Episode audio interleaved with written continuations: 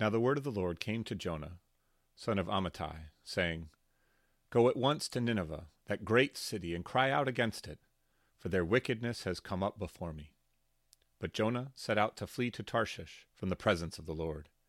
He went down to Joppa and found a ship going to Tarshish. So he paid his fare and went on board to go with them to Tarshish, away from the presence of the Lord. Too many times in my life, I've known where I'm supposed to go. I just don't want to go there. Like Jonah, God's call at those moments is clear, and like Jonah, my response is a resounding, hell no, I ain't doing that. I run the other way. I stay silent. I sit on my butt and I wait for others to do the work. I tremble in my fears and succumb to the rationalizations and lies I tell myself about how everything will be all right, especially when racism, white supremacy, and all their associated violence are concerned. What is keeping me in the belly of a whale when I should be marching to Nineveh? What is keeping us, the church, silent when we should be speaking God's truth? The Lord has told the church, especially us white members of the church, to speak God's truth in love to those in the grip of the systemic sin of white supremacy. But like Jonah, we don't want to go there. We struggle with upsetting white comfort. We struggle submitting to black power over and over again. We center whiteness in our church, our communities, our stories. We ignore or rewrite our history and we succumb to our fears. The Lord has told us where to go and what to say. It's time for us to step out onto the road to Nineveh. This season on Racial Heresy, we confront the barriers, excuses, and reasons, both mine and the church's, unpacking what is keeping us out of Nineveh and how we all might transform our inner Jonah into a racial heretic. And as we assume that this is just diving in, right? That's what leads to that's what leads to a a a a, a priest um, saying that he needs to hear from me first about how I hurt him, how he hurt me, I should say he needs to hear from me first how he hurt me before he can apologize. Mm-hmm. He can say he, that he hears the hurt. He hears the hurt that I expressed to him.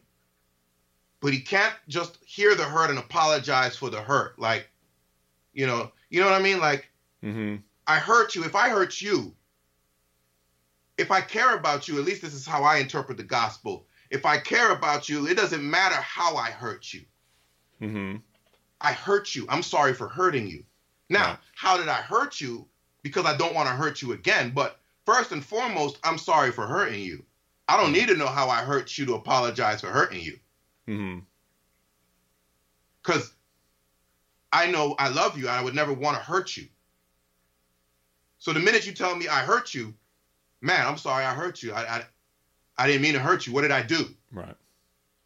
Almost like this sort of default that um, the default stance is that I I don't hurt people. I haven't hurt you. I my uh, default assumption is to believe my um to believe my own narrative that I that I'm not a hurtful person, that I haven't hurt you, that that I haven't done anything to try and hurt anybody. So I'm going to believe myself. I'm going to believe me over believing you when you say you've hurt. I, have hurt you.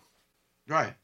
Mm-hmm. And and and and also maybe even the reality, and this is what's all wrapped up in Black Lives Matter, right?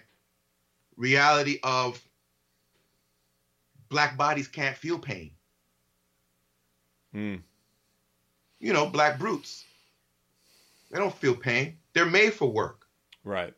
They're the, made for pain. They're made for struggle. That's why they were able to endure endure slavery and so on and so forth. Mm-hmm. So they don't feel pain. And so a black man can be angry because that's not really a pain. That's not really a mm. feeling. Mm. That's a secondary emotion. Right. Well, we acknowledge that as a secondary emotion in, in the psychological sense as it applies to whiteness. But because black folks can't feel pain, we never acknowledge that there's pain anywhere. Right. You know? And so, first and foremost, society has to say, white society has to say, do I think that this is pain? Mm-hmm.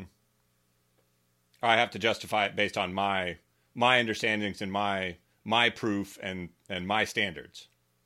Right. Yeah. And if it meets my standards for what I would feel is pain, that's why the other priest could take my seat at the racial the, the, the racial reconciliation event. Right. It wasn't a big deal.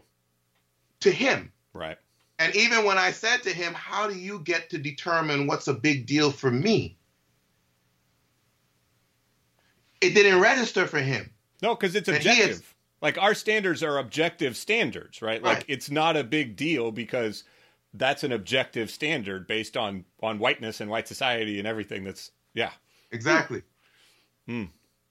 Well, and I so mm-hmm. so when you ask that question about you know the struggles of hearing black voices, why why is it that a white voice could say something that a black voice been saying some been saying for years? It's it's it's because you know blacks can't have blacks can't have thoughts, blacks can't have pain, blacks can't have you know we don't overtly consciously think that but because that narrative has been in the undergirding of American society for generations, we don't have to consciously think that. Right, but that that's hey, and I, I want to go. I want to go uh, the the next layer down, right? Because that's the ha- having recognized that, having that been revealed to me, right? Having finally heard Serena Williams talk about the way black women mothers are being treated in hospitals and why they're, you know, ha- having finally something, however it did, it got through. I feel like I'm stepping into um, stepping into all of these stereotypes and reinforcing them by by being a voice when when we should have could have and and do need to now be listening to black voices and black and putting ourselves under black authority and doing all of those things. And instead of instead of exploding those those racist systems i'm stepping right into them and perpetuating them yeah you know I was thinking about something in that in that context um, earlier today as I prepare for, you know, I'm going down to Palm Bay to do a presentation for um, Black History Month on Beloved Community. Uh, they're kind of searching for, you know, it's a great congregation. Got um, probably the only congregation in, in, the diocese that still wants me to come. Right. I guess that's what makes it a great congregation. That's what makes it great. Right? Yep. Mm-hmm. They love on me, you know. Um, but you know, and the reason beyond the fact that they love on me, you know, it, it is part of that, but beyond the fact that they love on me, they're this g- genuinely diverse congregation. Um, all that to say, I was thinking about that similar question in that same paradigm, like, you know, what what do we do? You know, what next? You know, like how do we live into this space without cultural appropriation, without looking disrespectful, without this, that, and the third? And the thing that I could think of is how do you embrace your own story in response to the realization of what you didn't realize? Mm-hmm. So we say that white supremacy is this sin that that exists, and we, in whatever various ways, we don't want to acknowledge its existence, or we deny its existence, or we say that it exists, like you said, it exists over there but not here. You know right, what I mean? Right. But how do you respond to and with and how do you engage with react to the the, the white supremacy that that you realize like when mm-hmm. you realize it so you've realized it you you i'm pointing to you directly to you. Mm-hmm. not the not not the general you. Yes the general you but but the you case Rami you have realized some things. Mm-hmm. Some of those things have caused some visceral reactions, you know, like, man, I can't believe that. I don't, and, and, and, and, and some of them were denial, and some of them I imagine were, but ultimately, piece by piece, and still struggling with them to get to the point of rejection, mm-hmm. repenting of them. Right. You know? So, how are you modeling that for your congregations? You know, for for for for the faithful, when mm-hmm. you when you like lead them into that space of you're going to realize some shit about yourself, but it's okay. Mm. You know, it's going, to it's going to be awful. You're going to want to throw up. You're going to look at yourself in the mirror and say, "This ain't you." Mm-hmm. You're going to have that sort of reaction. Cuz I had that sort of reaction. Or even if you don't share that you had that sort of reaction, but you can because you know it, you can guide them through that sort of reaction that you got to go through it and you're going to come out on the other side better for it. Thanks be to God.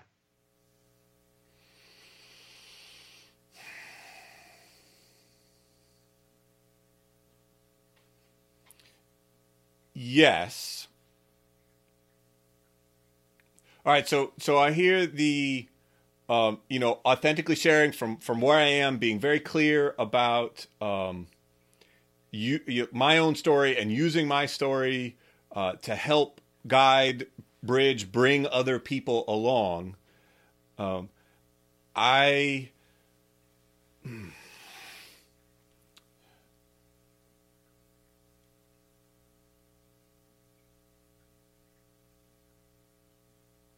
man, I still, mm, still just, I mean, struggling with the with the paradigm. I guess with the framework. With, um, you know, I can I can bring black voices to um, to formation to preaching. You know, I can I can share all of this. Um, I don't know. I mean, maybe it's just grief, not just. Maybe it's the um, it's like dealing with the effects of the sin right now. Um you know and grieving that. Like i know the system shouldn't be the way it is and i somehow still have to live in the world but not quite of the world. But even in the church right? Like i still have to live in the church but not of the church? In the world but not of the world? When when when when, when we were ordained brother mm-hmm. we were ordained priests in Christ's one holy Catholic and Apostolic Church. Mm-hmm. We weren't ordained priests in the Episcopal Church.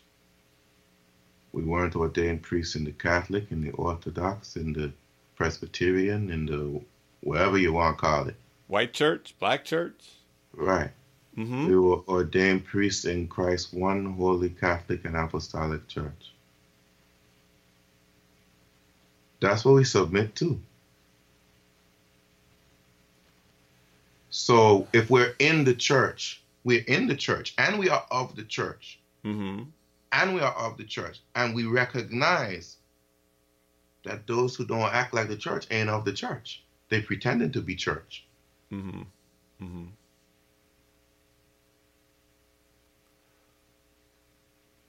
And so do do we and how do we how do I, right? How how do all of those leaders out there that we're trying to to talk with and be a part of and engage with, right? How do we live with lead part of a church that isn't acting like the church because it's centering white stories above all else? I would say by doing it ourselves, by by by modeling the way. You know, that's why that's why, for instance, as we talk about um, you know, church in Richmond, it wouldn't be good for me to be the, the director there. I can't model the way for them. I can't model what it's like to be a white person living into and wrestling with the realities of white supremacy and still holding on to my faith in God. I can't present an example of what that looks like. I can tell them what needs to be done as a black man. I can never model for them what needs to be done as white people. I can't. And they'll never, re- and because I can't, they'll never respect me as such. They'll never follow my lead because Mhm. I don't know what it's like to be a white man. And you know what? I even have the benefit and the help of being from the Virgin Islands and being a person of privilege from the Virgin Islands and the son of the Attorney General and the U.S. Marshal and, you know, blah, blah, blah, blah. And so I know what it's like to have privilege and lose privilege. So, Yeah, but you and St. Paul. but they'll never regard the Virgin Islands as being the same. You know, if I say, "Oh, well, I was the son of an attorney general," I know what it's like to give up privilege. I mean, look how I'm living now. It's not, you know. and so, are we? But are we feeding into? Are we feeding into and perpetuating a system by continuing to give them white leaders and white voices to to for me give them like I'm not for me to continue staying in that role when they're over here saying you know, this the is all. The problem is we have unrepentant white voices. We have mm-hmm. we have white voices who believe that they're woke when they're inherently racist. We don't have no repentant white voices. Mm-hmm. We can't name. Maybe I'm maybe I'm missing somebody. I've seen people that had you know, good statements, stuff that I'm like, oh, that's nice to hear. Even people that I wanted to write to and say, oh, thanks for that word because it sounded good. It was good. Mm-hmm. But can you think of, and maybe listeners would be able to, to think and note and correct us and hopefully correct us because it's a travesty if this is true. Can you think of any staunch white voices with power and authority in the church that are unequivocal about the sin of white supremacy and the havoc that it's still wreaking in in the society, in the church, anywhere. Like, I'm not unequivocal about the sin of white supremacy, but like I'm not always out there, you know. That's what I'm saying. Can you can you can can you name can you? We don't have any repentant white voices. Mm. So when you talk about how can white voices, you know, you, you are you perpetuating a system? If it's an unrepentant right white voice, then yeah, re- perpetuating the system. The reality is this is a white church. We see that even when you got a black presiding bishop, it's still white power. Mm-hmm. We saw that with Obama. You had a black president, it's still white power. So at the end of the day, it's going to take white power to repent. Mm.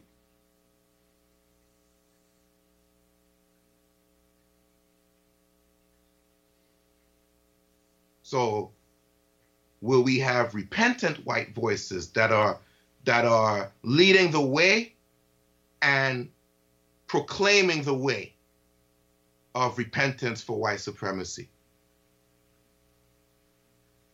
I mean, if we're saying that white supremacy is America's original sin, yeah. Can we when can we point what what period can we point to where the clarion call of the white church has been we got to repent of America's original sin? Like when has that been not not just some statements and come out and march, but no no no no no no no. I mean, right. if you look at on, on, on I was just looking up on the Episcopal Church site about about integration, segregation, and whatnot, and it talked about it was in the convention in 55 when the bishops urged people to affirm Brown versus Board of, Integ- of, of, of, of, of Board of Education. Yeah. The church wasn't leading the way in desegregation. The church wasn't championing the call of desegregation and integration. The state had already decided this is the law of the land, and the church was like, okay, let's try to get our people on board. Right. So the church has never been repentant of white supremacy mm-hmm. and has never led the nation in white America in repenting for the sin of white supremacy. And no, you may not have had a hand in building it, but it was built for you. Right. It was a gift bequeathed to you. So whether you built it or not, whether you owned slaves or not, it was still a gift bequeathed to you. So whether you came to this country recently or not, it was still a gift. That's how great a gift white supremacy is, that it passes on its blessings to whites who come over here today.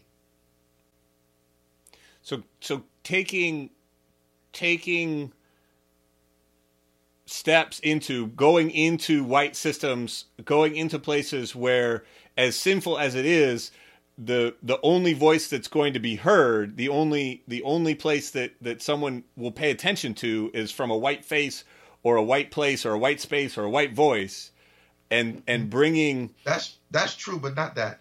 no That's true, that but not that. If white supremacy is sin,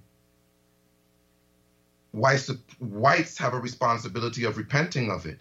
hmm Blacks got to repent of it too, because there's black folks that that have embraced white supremacy. There's black white supremacists, hmm yeah but it's not a it's it's white supremacy affects me. It's my problem because it affects me. It's not my problem to repent of. mm. I got to struggle with how to forgive white folks and how to forgive white society daily. How to remain in relationship with white folks for all the crazy crap that, that white folks do. hmm I don't have to repent for white for white folks' wrongs. hmm I gotta learn to forgive. I gotta wrestle with forgiving. Right. White So- folks gotta wrestle with repenting of it, with extricating it from society, with extricating it first from their hearts. They can't.